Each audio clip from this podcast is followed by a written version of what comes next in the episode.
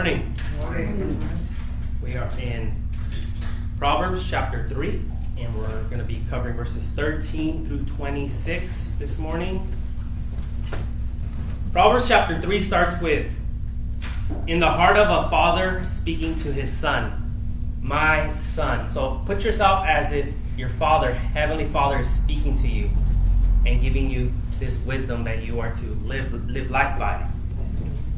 So far, God has instructed us a few things. He's told us a few things in chapter 3 of Proverbs. One, trust in Him with all of our hearts. Trust in Him with all of our hearts. Two, not to be wise in our own eyes. Not to be wise in our own eyes. Three, honor Him from our wealth. Four, don't despise the Lord's discipline. And today's message and today's exhortation from Scripture is that wisdom brings happiness. Wisdom brings happiness. So if you're able to stand, please stand for, uh, for reading of God's Word in Proverbs chapter 3, verse 13 through 26.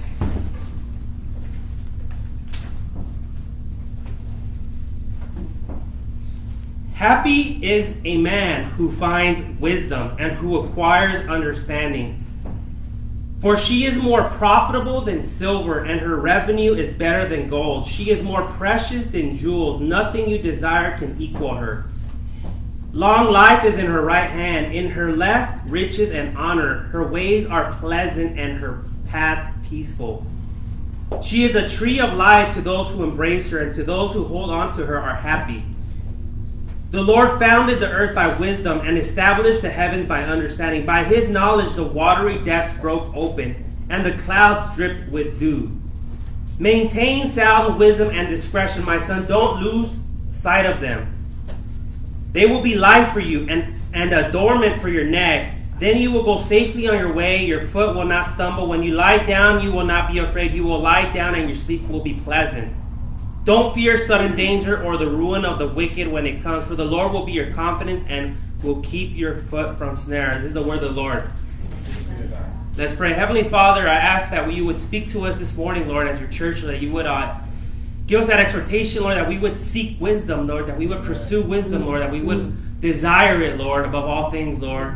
And ultimately, Christ is wisdom, Lord. So I pray, Lord, that we would be able to uh, understand today. You would speak to us, Lord, and and we will come out of here blessed, Lord. In Jesus' name we pray. Amen. Amen. You may be seated. Seeking wisdom, the problem of choice.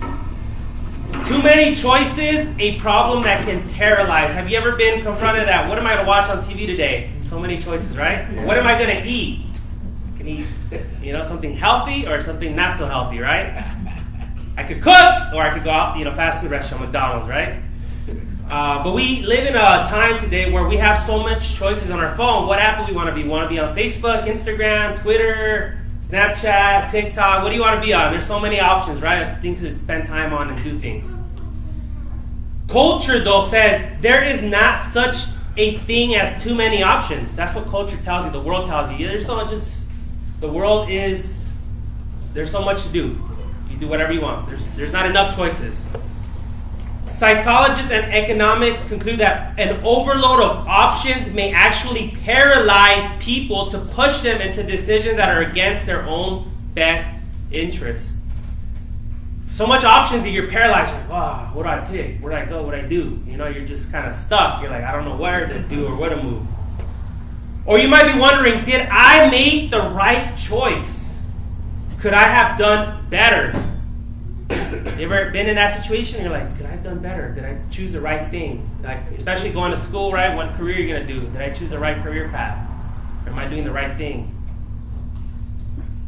Every choice is a fork in the road that sets a course of our lives, and some choices we can never come back from.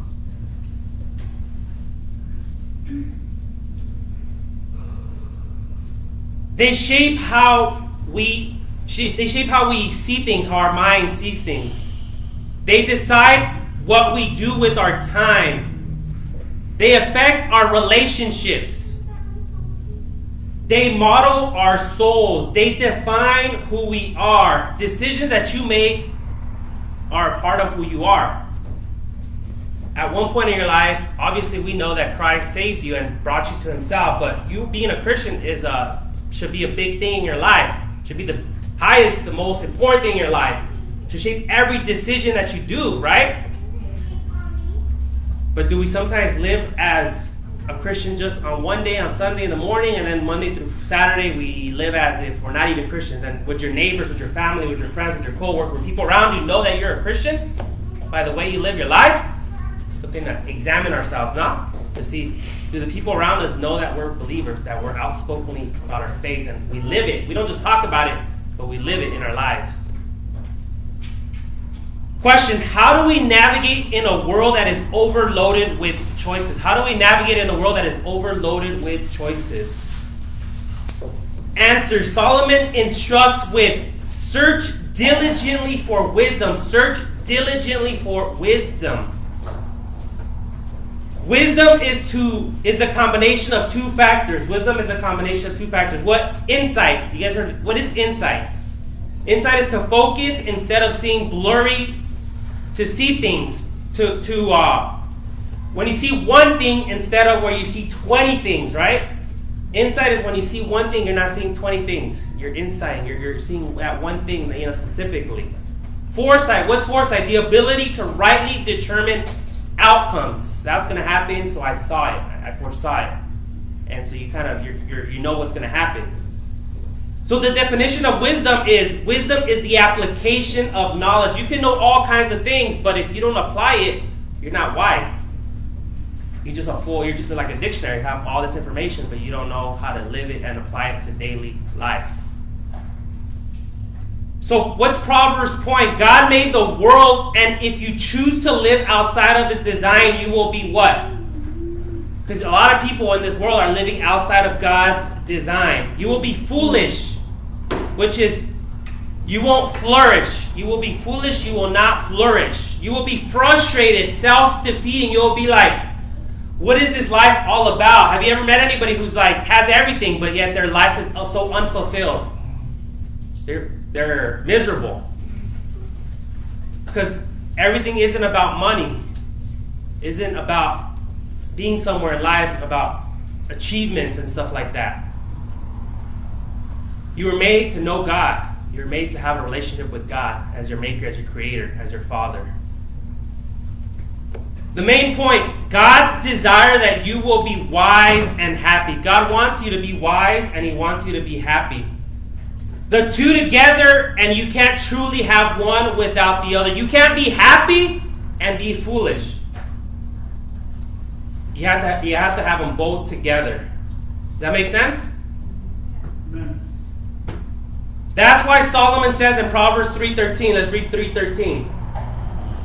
Happy is a man who finds wisdom and who acquires understanding. Happy is the man who finds, he finds it.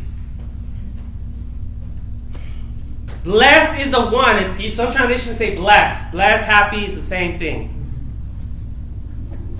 Solomon proceeds to paint a beauty picture of wisdom by referring to wisdom as a woman. And we see it in, verses 14 through 17. 11 female references are mentioned by Solomon here. Application listen to your mama. Listen to your mom. It's a good advice, right? If you have, you know, your mom gives you advice, they tell you because they love you, they want you to do the right thing. But no, it's not. It's just a joke, you guys. she is valuable, precious, incomparable, life giving, wealthy, pleasant, peaceful, flourishes, blesses, gives happiness. That is how he's describing it. Is that the life you want? Ask yourself, is that the life you want? Then seek wisdom. Seek wisdom.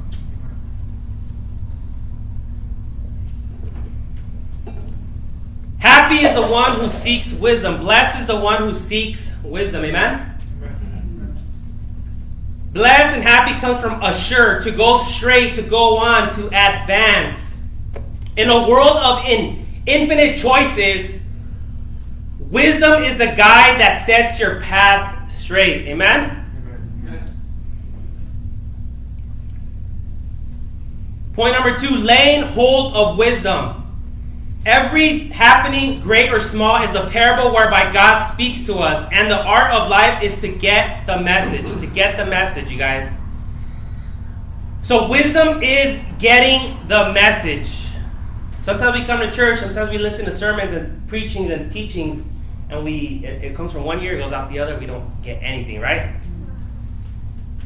But we want to get the message. Many times we just don't get the message. We don't trust in the Lord. Proverbs chapter 3, verse 5. We lean on our own understanding. Proverbs 3, chapter 5. We don't acknowledge that it is God who has made our path straight. Proverbs chapter 3, verse 6. And this all we heard this from Pastor Gerardo last week. We are wise in our own eyes. Proverbs chapter 3, verse 7. We fear man more than God. Proverbs chapter 3, verse 7. We turn to evil instead of turning to God. Proverbs chapter 3, verse 7. We honor ourselves with our wealth. Proverbs chapter 3, verse 9. We despise the Lord's disciplines. Proverbs chapter 3, verse 11. And what's the worst of all?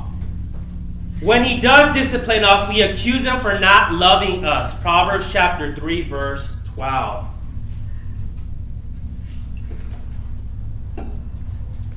We simply don't get the message, right? At times, and it's okay. We're sinners. We mess up. We sometimes, you know, don't get it. It's okay.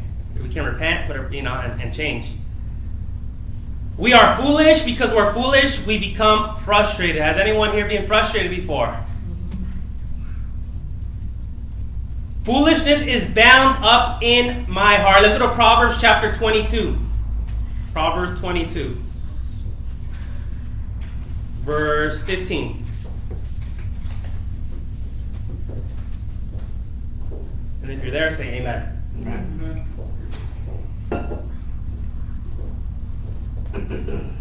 Foolishness is bound to the heart of a youth.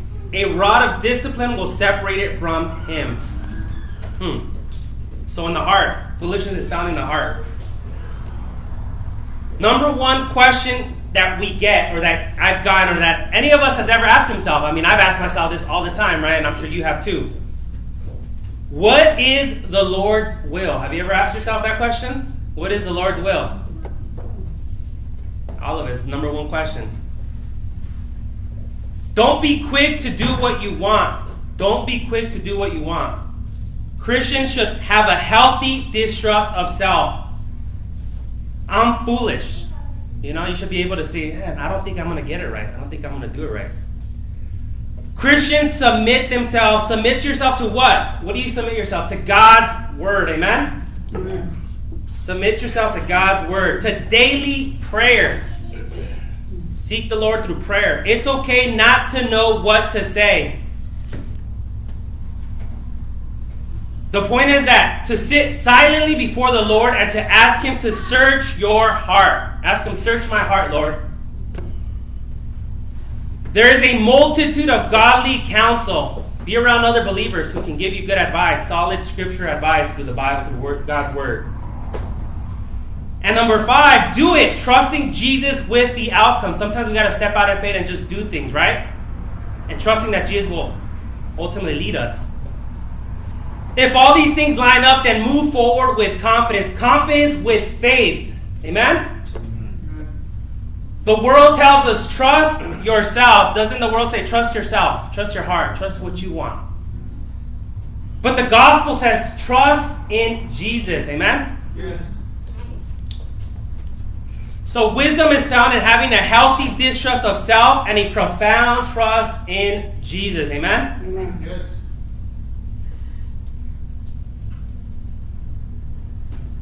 So, my last point is wisdom laying a hold of us.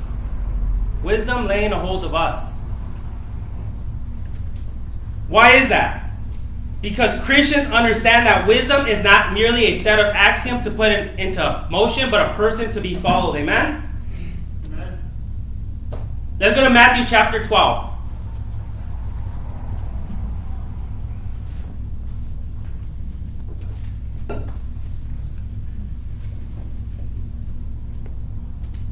Matthew chapter 12, verse 42.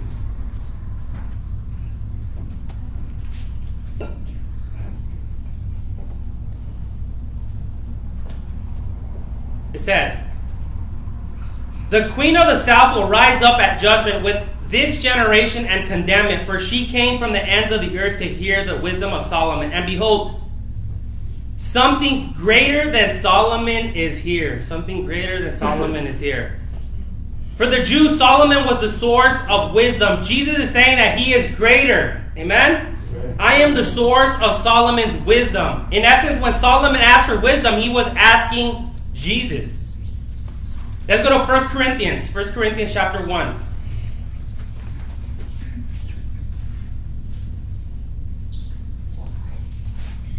Verses 20, verse 24. Chapter 1, verse 24.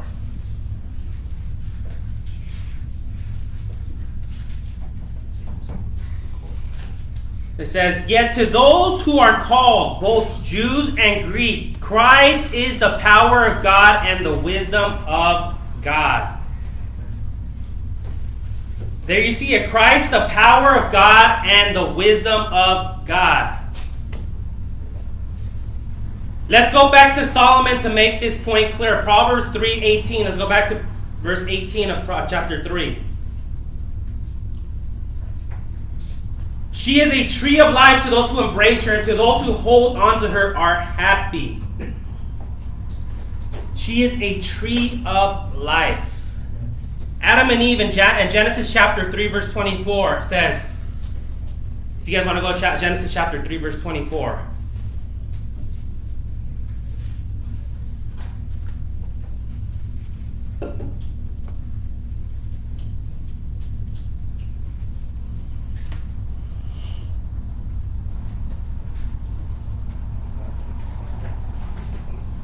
It says, He, which is God, drove out the man, and at the east of the Garden of Eden, he placed a cherubim and a flaming sword that turned every way to guard the way to the tree of life. The tree of life.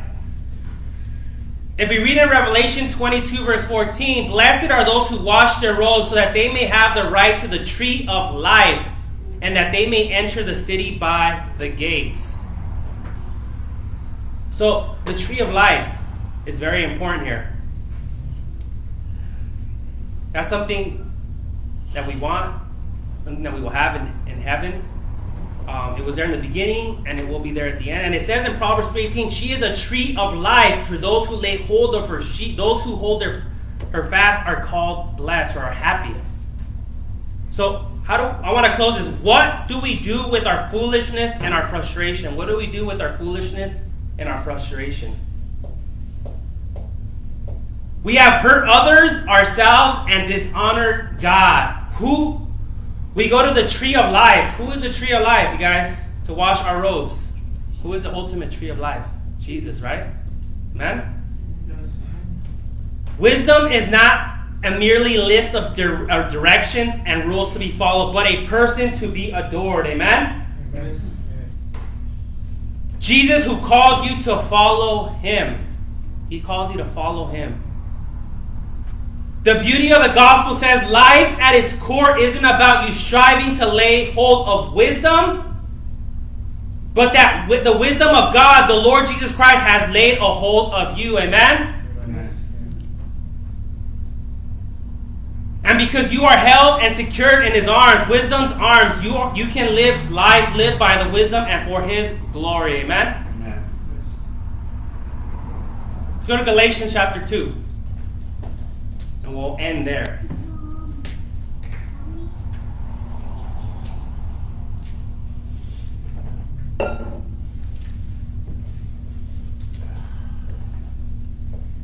Galatians chapter 2, verse 20 says, I have been crucified with Christ. It is no longer I who live, but Christ who lives in me. And the life I now live in the flesh, I live by faith in the Son of God who loved me and gave himself for me. Amen? Yes.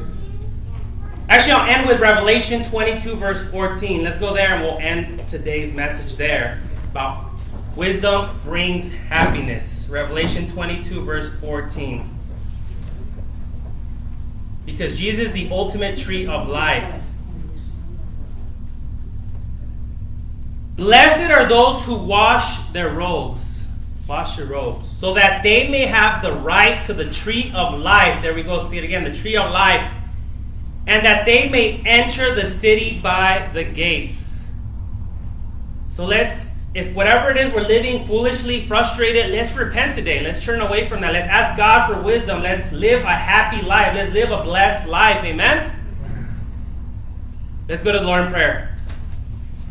Heavenly Father, we ask, Lord, that you would help us, Lord, to live a life, Lord, of wisdom, Lord, a life that we honor you, Lord, that we live for you, Lord, that we repent of our foolishness, repent of our frustration, repent of our disobedience, repent of our not going to your word, of listening to the culture of the world and their advice, and there's so many options and what we want to have, Lord, that isn't your will, Lord. I pray, Lord, that you would just help us, Lord, to go to your scripture, Lord, for wisdom, Lord. And ultimately, Christ is the true wisdom, is the tree of life. And he has laid a hold of our lives, Lord. So let us live according, Lord, to following you as your disciple, as your son, as your daughter, Lord. Living, Lord, a life that glorifies you, Lord. And the little things that we do in our lives and the big things that we do, Lord. So be with us, Lord, this day. And we pray all this in your son, Jesus' precious and mighty name. Amen.